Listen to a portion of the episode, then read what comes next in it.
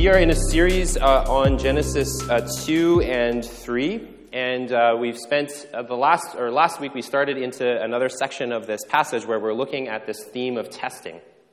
So last week we looked a little bit at the geography of Genesis 2 and 3. So we looked at the mountains, and we looked at the forests, and we looked at the rivers, and specifically we spent some time looking at these trees in the story.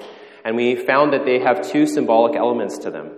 One is that trees are sacred spaces. They're spaces where God can meet with humans. And the second thing is that they're places of testing. They're places of testing. And so we're going to continue on in that story and looking at the test today by looking at chapter 3, verse 1, just one verse this morning. So I'll read it for us. It says, "Now the snake was more shrewd than any beast of the field, which Yahweh Elohim had made, and it said," Dun, dun, dun. I don't know if I could say this is God's word after saying dun, dun, dun, but this is God's word. This is the passage we're going to be looking at this morning. So we got two things that we're going to look at. We're going to try to go back a little bit and understand what would be understood in the ancient Near East when they're looking at the snake, and then I'm going to try to pull it forward for us, a couple applications for us this morning of what it might mean. So for us, I think adding a snake into the story is a really weird addition, probably for most of us, but it wouldn't have been for the ancient Near Eastern people. Listen to what ancient Near Eastern expert John Walton says. He says, "Serpent symbolism was rich in the ancient Near East. We have already made reference to the serpent who stole the plant of life from Gilgamesh." That's he's saying that in this book, he already made reference to that. But that's only the beginning. In the tale of Adapa, which is a Mesopotamian creation story, Gezitta, which is Lord of the Productive Tree. So just a sidebar, if any of you are looking for baby name, great one right here. Look no further. Gezitta has the shape of a serpent and is accompanied by horned serpents. He is known as the guardian of demons who live in the netherworld. In Egypt, we find serpents everywhere, from the crown of Pharaoh to pictures on painted sarcophagi, as well as in the Book of the Dead as deadly enemies along the path to the afterlife. These creatures are associated with both wisdom and death, which is what we'll see they'll also be associated with in Genesis 3. So even though the addition of a snake is really weird to us in this story, especially if you've never, for some of us, we've heard the story so many times, you're like, of course there's a snake. But if you haven't, then it might be a weird addition, but it wouldn't have been for the ancient Near Eastern people. Snakes were part of their symbolic world. One commentator that I was reading this week said a snake is an ancient meme. It's an ancient meme that's shared with Israel and its neighbors. And so I want us to see something really important that I've kind of talked about implicitly, but I want to make explicit here. Israel, or the authors of the Bible, are always writing into these ancient memes. So they use them. They write into the stories and the symbology of their world. We looked at this early on in the series, where they write into the ancient understandings of science. So they don't say, hey, by the way, God said, actually, the land is not flat. The earth does not revolve around the sun, or the sun does not revolve around the earth revolves around the sun. These are, I'm not trying to be controversial, these are just things we know to be true today. But they never do that. They write into the way that they saw science in their ancient world. And so they use these memes. And it doesn't mean they always agree with their neighbors about exactly what the memes mean. And we'll look at that. We saw that last week, and we'll look at that more today. But they always acknowledge and they play within this world of shared memes. And this brings out to me a very important feature of what the Bible is saying about itself, what the Bible is saying about the God who stands behind the Bible, and what the Bible is saying about those of us who are entrusted with God's story, what we should be doing. Because the God of the Bible is a God who always wants to communicate with people. We saw that last week. When God says, you shall and you shall not, he is being kind to us. He is telling us what we should be doing. So God wants to communicate with his people, but it doesn't stay there. As we see in Genesis 1, the whole earth is God's. And his desire is to communicate with the whole earth. He wants to communicate with a small group of people, through a small group of people, to everyone. And that's always been God's desire. And when we take time to notice this at the outset of the Bible story, we recognize that it's not just after, Jesus dies that God says, now you have to go and tell everybody. This has always been part of God's nature. God is by his very nature, a missional God, a God who wants to share through a small group of people to everyone else. And so we, as God's people, also have the same calling. We inherit a story, and so we come here on a Sunday morning, and part of what we do is to try to take time to understand and learn the story and worship the God who is behind the story, but then we also have the same calling, which is to live out this story, and then to translate the story so that our neighbors could understand it in the memes and in the symbology and the language of today.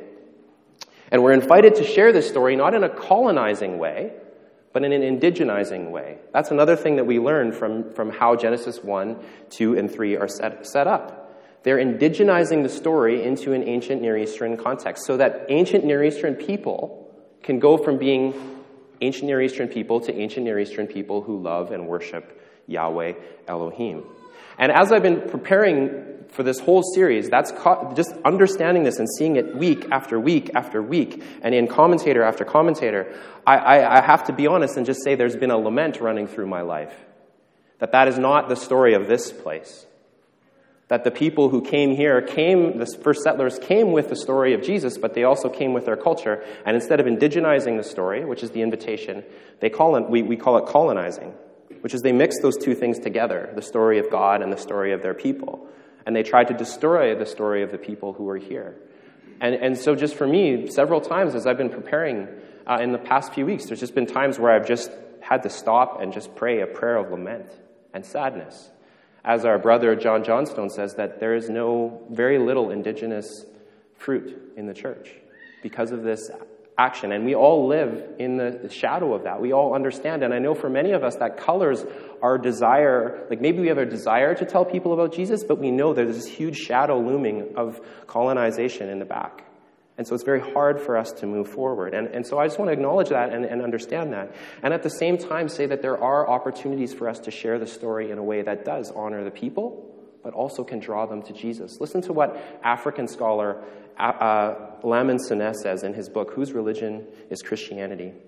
He says, Africa has many colonizing aspects to it, where people from the West brought their own culture and tried to stamp out African culture. But he also says this, Africans sensed in their heart that Jesus did not mock their respect for the sacred or their clamor for an invincible savior.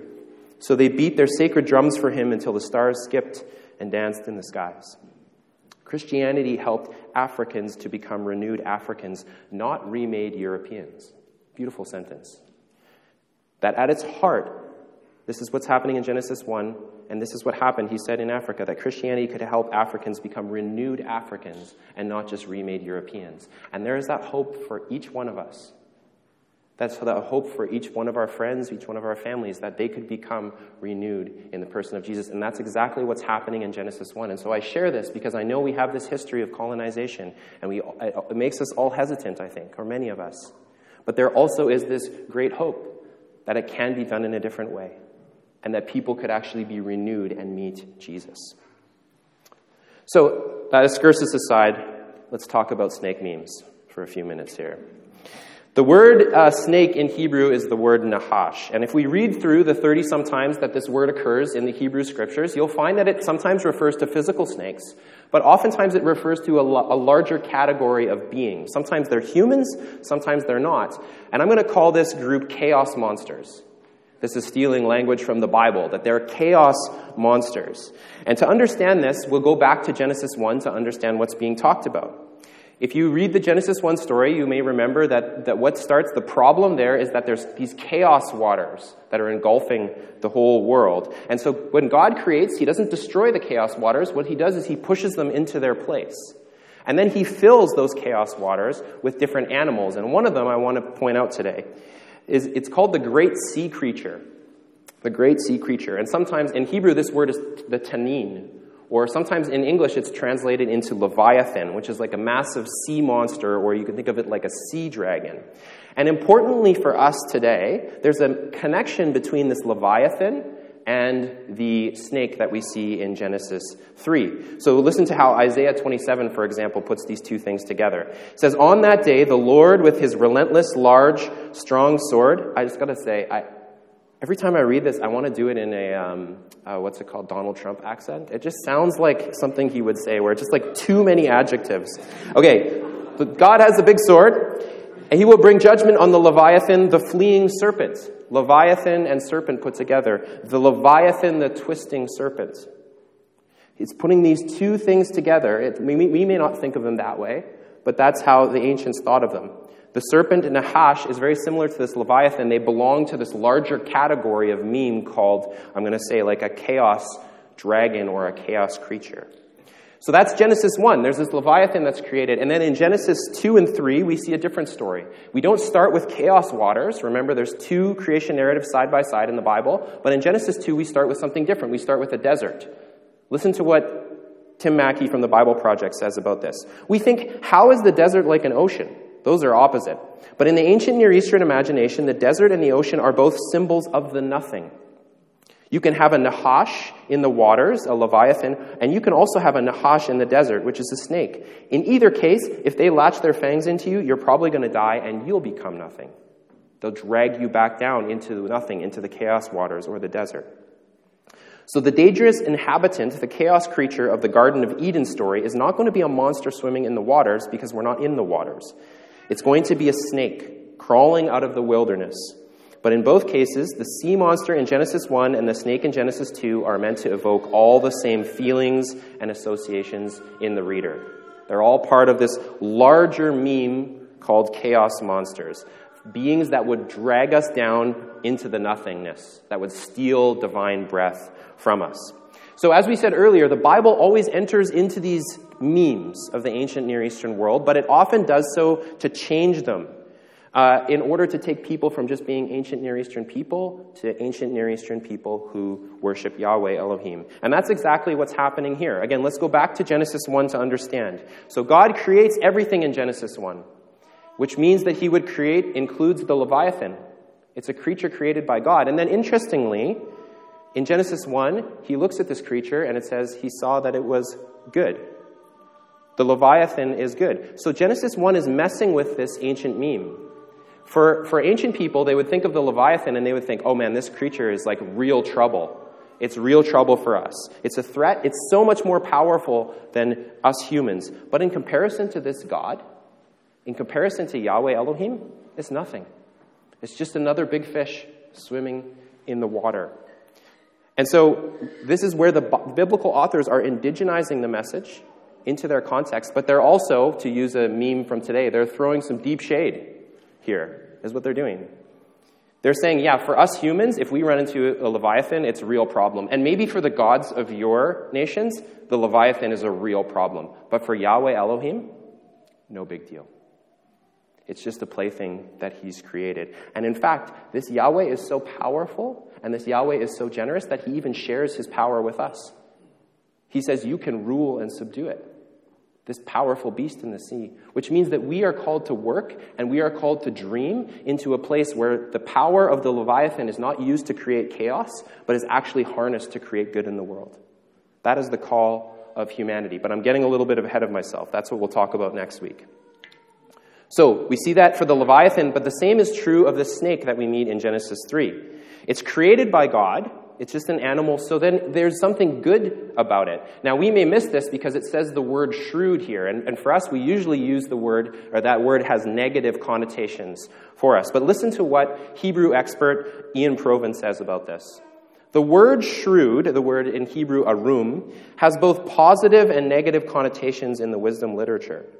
So it can connote either prudence, which is a good thing, or craftiness, which is a bad thing, depending on the context. So the introduction is actually ambiguous. Is this serpent, who is more arum than any of the wild animals, the possessor of a virtue, wisdom, that humans should cultivate, or is he the possessor of a vice that the truly wise should avoid?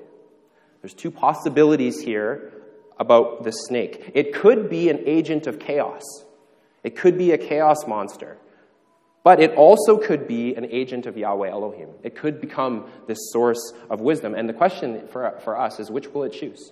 And we'll get there in a second. But before we do, I want to focus on one other thing that this passage says about the shrewdness of the snake.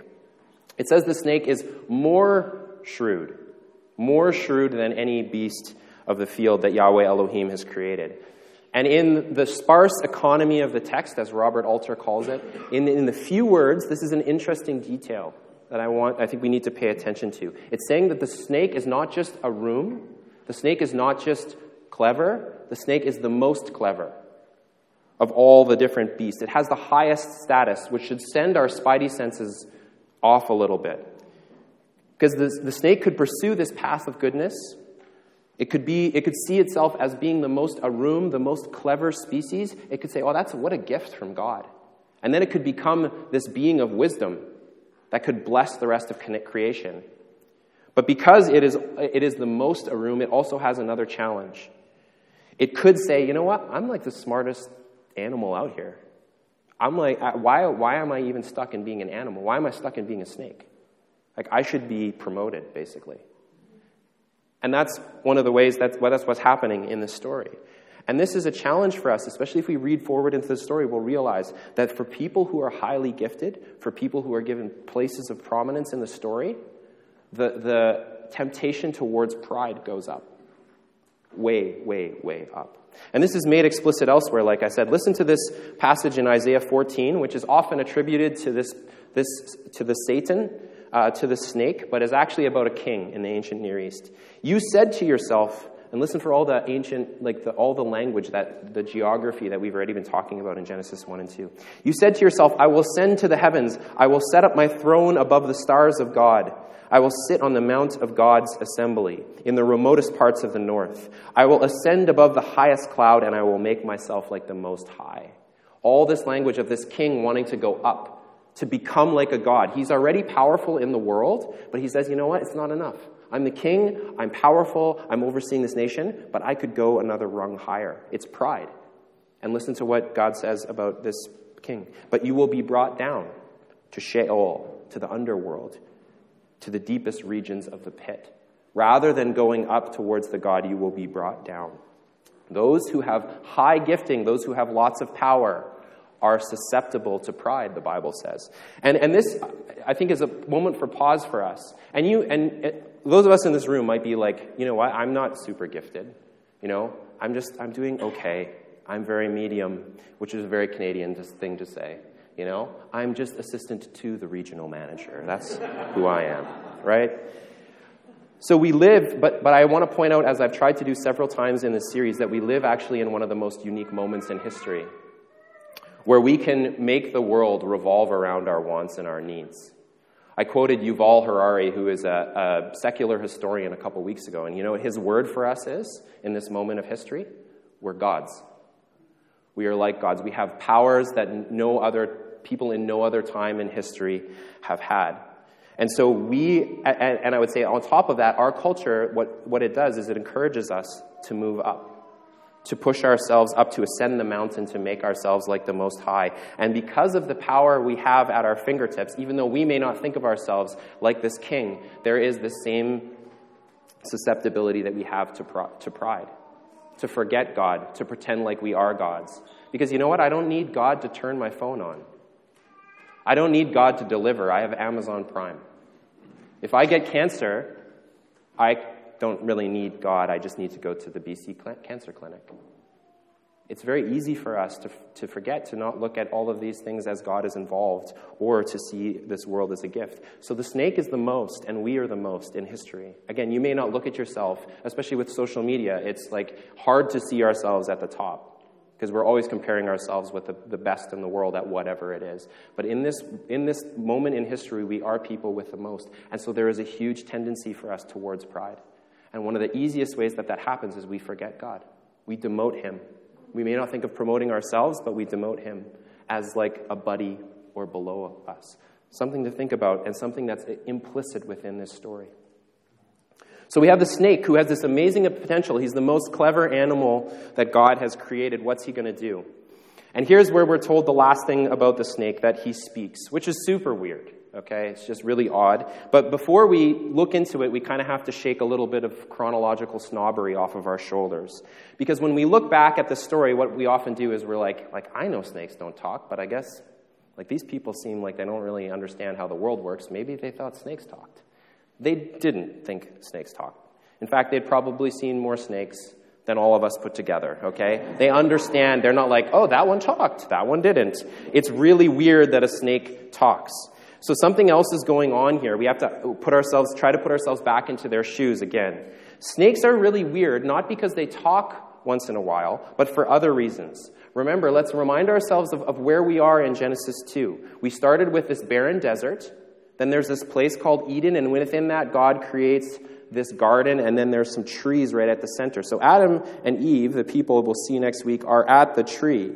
And the snake, where do snakes live? They don't live in gardens generally, at least they wouldn't think so. They live in deserts. So the snake is not supposed to be in the garden. He's already moved. It's out of its place. And then snakes are weird too, because you see them on the ground, but they come up from underneath the ground. So like, where are they coming from? And so we got to remember here the ancient Near Eastern perspective of the world. They had what's called a three-tiered universe that they looked at. If you want to go to the next slide here, Caleb. So they thought up above is where the gods lived, the heavens.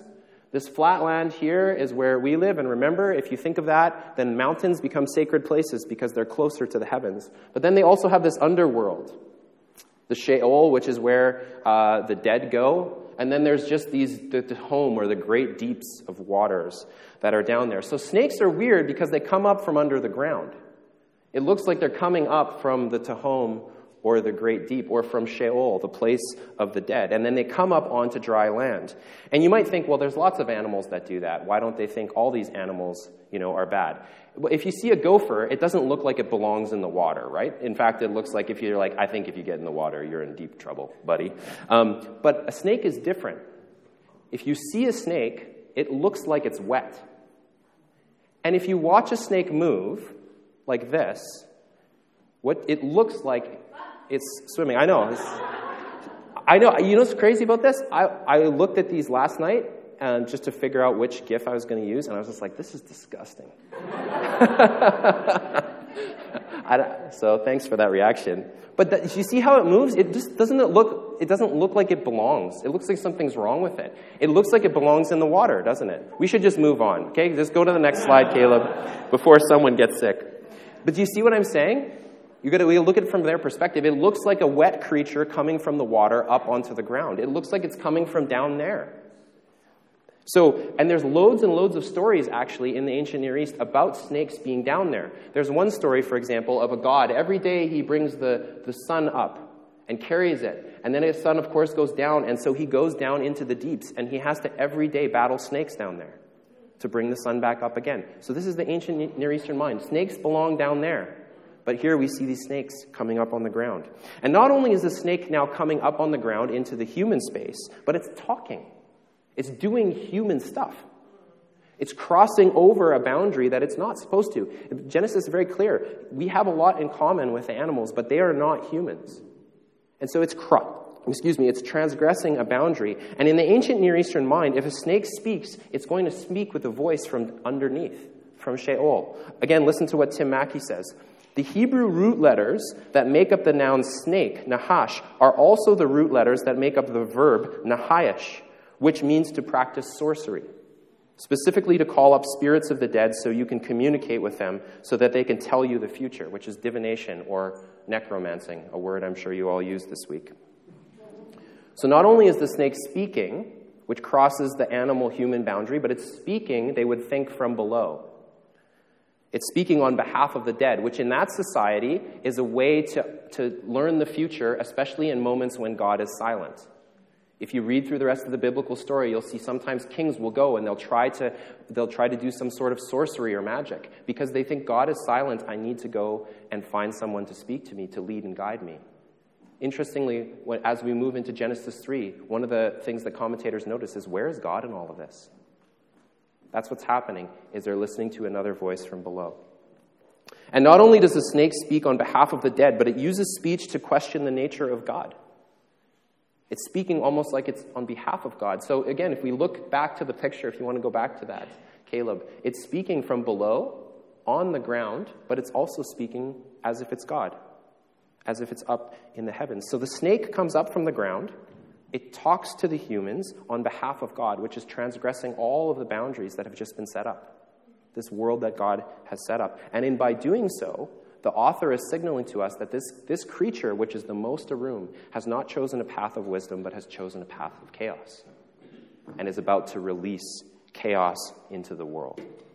So That's a bit of what's happening, I think, what's happening with the snake, and I hope at least it's interesting and helps us to become better readers of the Bible, but I highly doubt that most of us are going to leave here and this afternoon run into a talking snake and then be like, bro, I'm not going to listen to you because I don't do necromancing.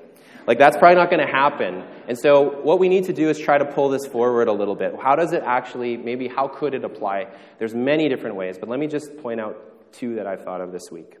First, I want to look at the difference between testing and tempting. Last week, again, we looked at trees, and I said that the trees are places of testing. So the way that the story goes, once again, is that there's this desert, and then Eden, and then a garden, and then there's these two trees at the center. We'll look more at that next week. And the humans start out as dirt creatures, but they're brought into the garden. So there's this idea that the humans are eventually going to end up at the tree. They're going to end up in a place where they're going to be at a test. So it's part of, you could say, almost God's design. But this week we see another character added in, this snake. It's a creature who was created good, but it uses its elevated arumeness not for good but for evil. And so it is not going to be a wisdom bringer, it's going to be a chaos bringer. And the way that it does that is through tempting. It's different. And I point this out because I've got several people have asked me the question, what's the difference between a testing and a tempting? Like, when I just experience things in life that I don't know the difference, what is the difference in the Bible? And I have two answers to that. The Bible, the most biblical answer I can think of, actually, is it's an invitation to keep reading. All these questions that come up for us in Genesis 2 and 3, really wherever, they're supposed to be there. And so ask the questions. Ask any question that you want. That's great. And then let's keep reading together. And I hope that we can be a place that does that. The questions that we have, actually, they should naturally arise. And so it's a great question, and the Bible's answer would be, let's keep reading together.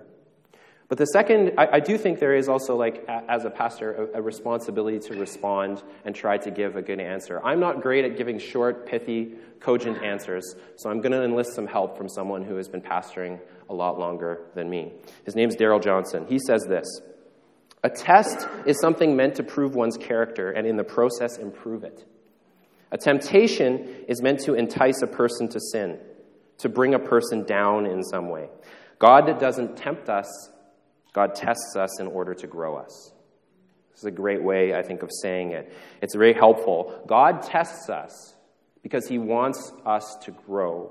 So we will all face trees in our lives. We'll all face these moments that are important, that are moments of decision in our lives. And they may seem very, very difficult. They may seem like temptations. But they're part of God's plan, I would say. Because he wants to show us what's underneath. He wants us to choose life. He wants us to choose him. And in those areas that are deficient, he wants us to grow into the person of Jesus. There is an invitation in that. But there's also temptation, which is a voice that comes alongside of us, and we'll look next week at the words of what the snake says and what this voice says sounds like. But this voice is not coming from God. It is a chaos monster. It's something looking to unleash darkness into our world. And it's a spiritual being that's aligned itself with the darkness, used its gifts, its good gifts, in a way that does not honor and glorify God, that does not bring about flourishing, but brings about destruction and chaos into the world. And that's the second thing and last thing that I want to say. That we learn, maybe one thing we can pull ahead from this story is that there is, according to the story, a dark spiritual force at work within our world. There's a dark spiritual force at work within our world. And as modern people, this is really hard for us to hear and understand and to actually believe and to live into. The eminent Canadian philosopher Charles Taylor talks about why this is so hard for us. Because he says we're different than ancient people. He says ancient people thought of themselves as porous. You're welcome for this, by the way. This is my drawing last night at about 11 o'clock at night. But basically, it's the same idea that we are people who live here, and, you know, in the biblical worldview, for example, there would be all these spiritual forces, gods, demons, transcendence, spirits that are up there. Ancient people thought of themselves as porous, which, like, they're at a dotted line around them. That means they could be acted on by all of these different spirits. All of these forces would act on them, and they were kind of powerless against them. But he says, we are buffered. You can go to the next one. This is how we think of how he says, especially over the last 500 years in the West, it's like we've created a dome around ourselves. This is what he says about it. The buffered self is the agent who no longer fears demons, spirits, magic forces. More radically, those things no longer impinge. They don't exist for him. Whatever threats or other meaning they proffered at other times in history don't get to us. They can't act on us. And so we are much more like this picture here on the left, buffered. That's how we think of ourselves in our world. And Taylor, and I would agree with him, he says there's some real good to this, to being a buffered person, that we have been able to liberate ourselves from some of the superstition that has existed in past times. And it's also meant the rise of science, which has led to many great discoveries, and it's led to the to elongation of life, for example. You know, when I had cancer, I'm glad that when I went to the doctor, he wasn't like, well, let's just cut you open and get some of that bad juju out of your bones. He was like, oh, this is the plan. We know how to help fix this thing. But Taylor also says there's a lot of downsides to being buffered. It's not just a win in every category. Let me just mention two areas. The first is this. He says life ends up feeling flat and empty because we don't just become buffered from God and the evil demons in the world, we become buffered from any source of transcendence, any bigger story that people were a part of. And so he calls this condition the modern malaise, which basically just means like why we feel like bleh. It's because we blocked ourselves off from this bigger story, from any source of transcendence. And so he uses the word flat, that life often just feels flat, feels meaningless. But here's the second issue, which is really important for where we're going today. Listen to what commentator Fred Craddock says. The talk of a spiritual world may seem very primitive to an enlightened modern, to the buffered self. But we have not, by the announcement that we do not believe in the dark forces of the spiritual world, reduced one whit the amount of personal and corporate evil in the world. The names of the enemies have been changed, but the battles still rage. So what he's saying here is that we experience the same amount of evil. We experience injustice. We experience war. We experience famine. We experience tragedy just like every other person in history. But when we remove this bigger story, when there's no snake left to blame, what do we do? Who's left to blame? Each other. And so what we do is we take the anger and the hatred and the vitriol, which at one point in time in a bigger spiritual story would be pointed at Satan, and we point it at each other. And we say, you're the ultimate problem with the world. And again, as I said last week, if my flourishing is the ultimate good, if I'm basically God and my wants and needs are the most important thing to be expressed in the world, and you get in the way of that, then I'm going to come at you with all the anger that I would have towards hell. You are going to be Satan itself. And I think, as I can't think of a better way to describe what's happening, especially like in the comment sections online. People read it and they're like, I can't believe people would say that stuff. Well, if they have no other place, they have no other place to put that anger, where else are they going to say it? We have become the problem. And then here's the other thing. Maybe it hits a little more close to home. If I can't find a Satan to blame, a dark force to blame, and if I can't find anyone else to blame, there's only one place left. And I will blame myself. I will learn to hate myself. Because I am ultimately the cause of everything that's wrong in my life. I am human garbage. I am not enough. And I know for some of us in this room, we know that story oh so well. That's the constant refrain in our minds, the thing that mobilizes us into the world. Or for some of us, it just functions more like a movie director. You never see it on screen. You never see this person on screen, but that's behind the scenes, running absolutely everything in our lives. And next week, we'll talk about this. As humans, we do share some of the blame for what's wrong with the world. We'll talk about this next week. But that is always within the story of the Bible. The things that we do wrong, the evils that we commit, is always within two bigger stories. The second story is the story of what we have done as humans in the world. The cumulative effect of the plaque that we have put into the world, of the darkness that we have committed.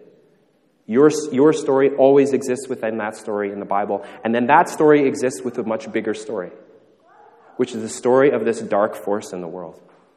that from the very beginning has been working against us, not to bring good, but to bring evil, not to bring light, but to bring darkness. And the story of the Bible is really clear. At every turn, this dark force is working against us, telling us not to partner with God, telling us not to become the true humans that God has set us out to be. And it gets so bad through the story. We're at the very beginning, but it gets so bad in the story that by the time Jesus comes around, he has one word to describe what's going on with humanity. He says, we're enslaved. We're enslaved to this dark force, to this power. We're basically, we've become powerless. We're imprisoned and we can't get out. And so Jesus comes, and there's all this hope, because what we see in the stories of Jesus is that he's coming and he's dealing with these dark forces. He's casting demons out of people. And there's all this great hope that he may be the one to liberate us. But then when the time comes, the ultimate time comes to set us free, to deal with the ultimate chaos monster, to deal with the Roman oppression that's happening to God's people, what happens to Jesus is that he actually becomes just like any other person with oversized potential in the world. He takes the position not of a powerful ruler, but as an enslaved one. And he goes up to his tree, and he goes onto his tree, and he dies. But then something really weird happens in the story. The earliest followers of Jesus said that he didn't stay dead, but that they saw him after. And here's what one of them writes in Hebrews. Now, since the children have flesh and blood in common, Jesus also shared in these, so that through his death he might destroy the one holding the power of death, that is the devil, and set free those who were held in slavery all their lives. This is what they understood Jesus to do. And it continues on, for since he himself has suffered when he was tempted, he is able to help those of us who are tempted. Basically referencing exactly what's going on in Genesis 3. God has released us and freed us from this power that holds over us and has held over humanity forever. And he's also with us, each one of us, in these moments of tempting that we face. So here's where I'm going to close this morning. I've said...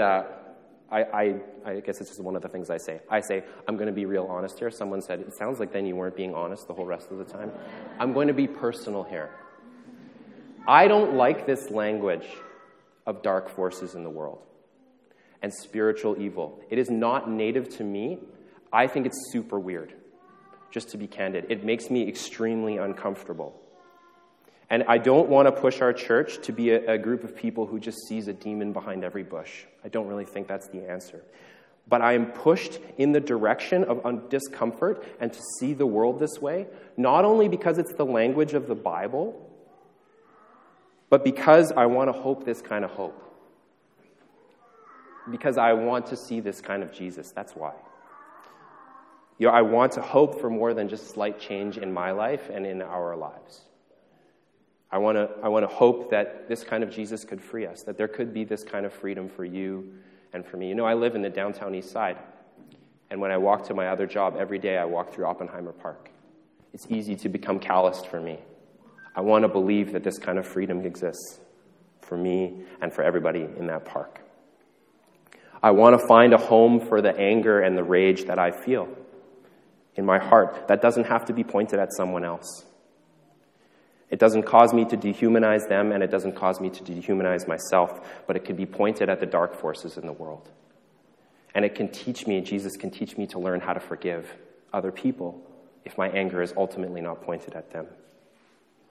And I want to believe that when I'm faced with the snake, when I hear that voice, when I'm at the trees in my life, that it's not just me and my willpower that need to be there in that moment of time, but that this Jesus is there, standing with me, the risen Jesus with me in those moments of temptation, interceding for me, helping me, empowering me. And I don't want to miss out on that just because it's uncomfortable for me, which it is. It's super uncomfortable for me. I want to believe that this kind of freedom is possible. I want to see this kind of Jesus at work. And so may that's something for you to consider for yourself. As we come to this time of response, we're going to do some things we do every week. We're going to sing some songs. But maybe these songs aren't just songs. They're battle cries against this dark force in the world. And they're invitations for this Jesus to come, to heal, to resurrect us. As we pray, maybe they're not just us sharing our burdens with our friends, but they're moments where we can actually go to battle with each other, where we call on this risen Jesus to come and to help. As we come to the table, which we'll invite you to do, maybe this is not just bread and de-alcoholized wine that tastes terrible, but it's actually a place where God promises to meet us, this God, this Jesus. Will you believe? Will you walk into that with us this morning? Let's pray to close. God the snake, thank you for this story. Thank you that it makes us uncomfortable. It is super uncomfortable for me, just personally, and I'm sure for many of us in this room. But we want to see you. We want to experience you. We want to experience your healing, your freedom. And we need your freedom. We need you to liberate us from the places where we're just stuck, the places that we are enslaved. So God, we just invite you to do your work today, to meet us here. May we become open to your work and may we become open to your people as we continue to worship together. We pray these things in the name of Christ. Amen.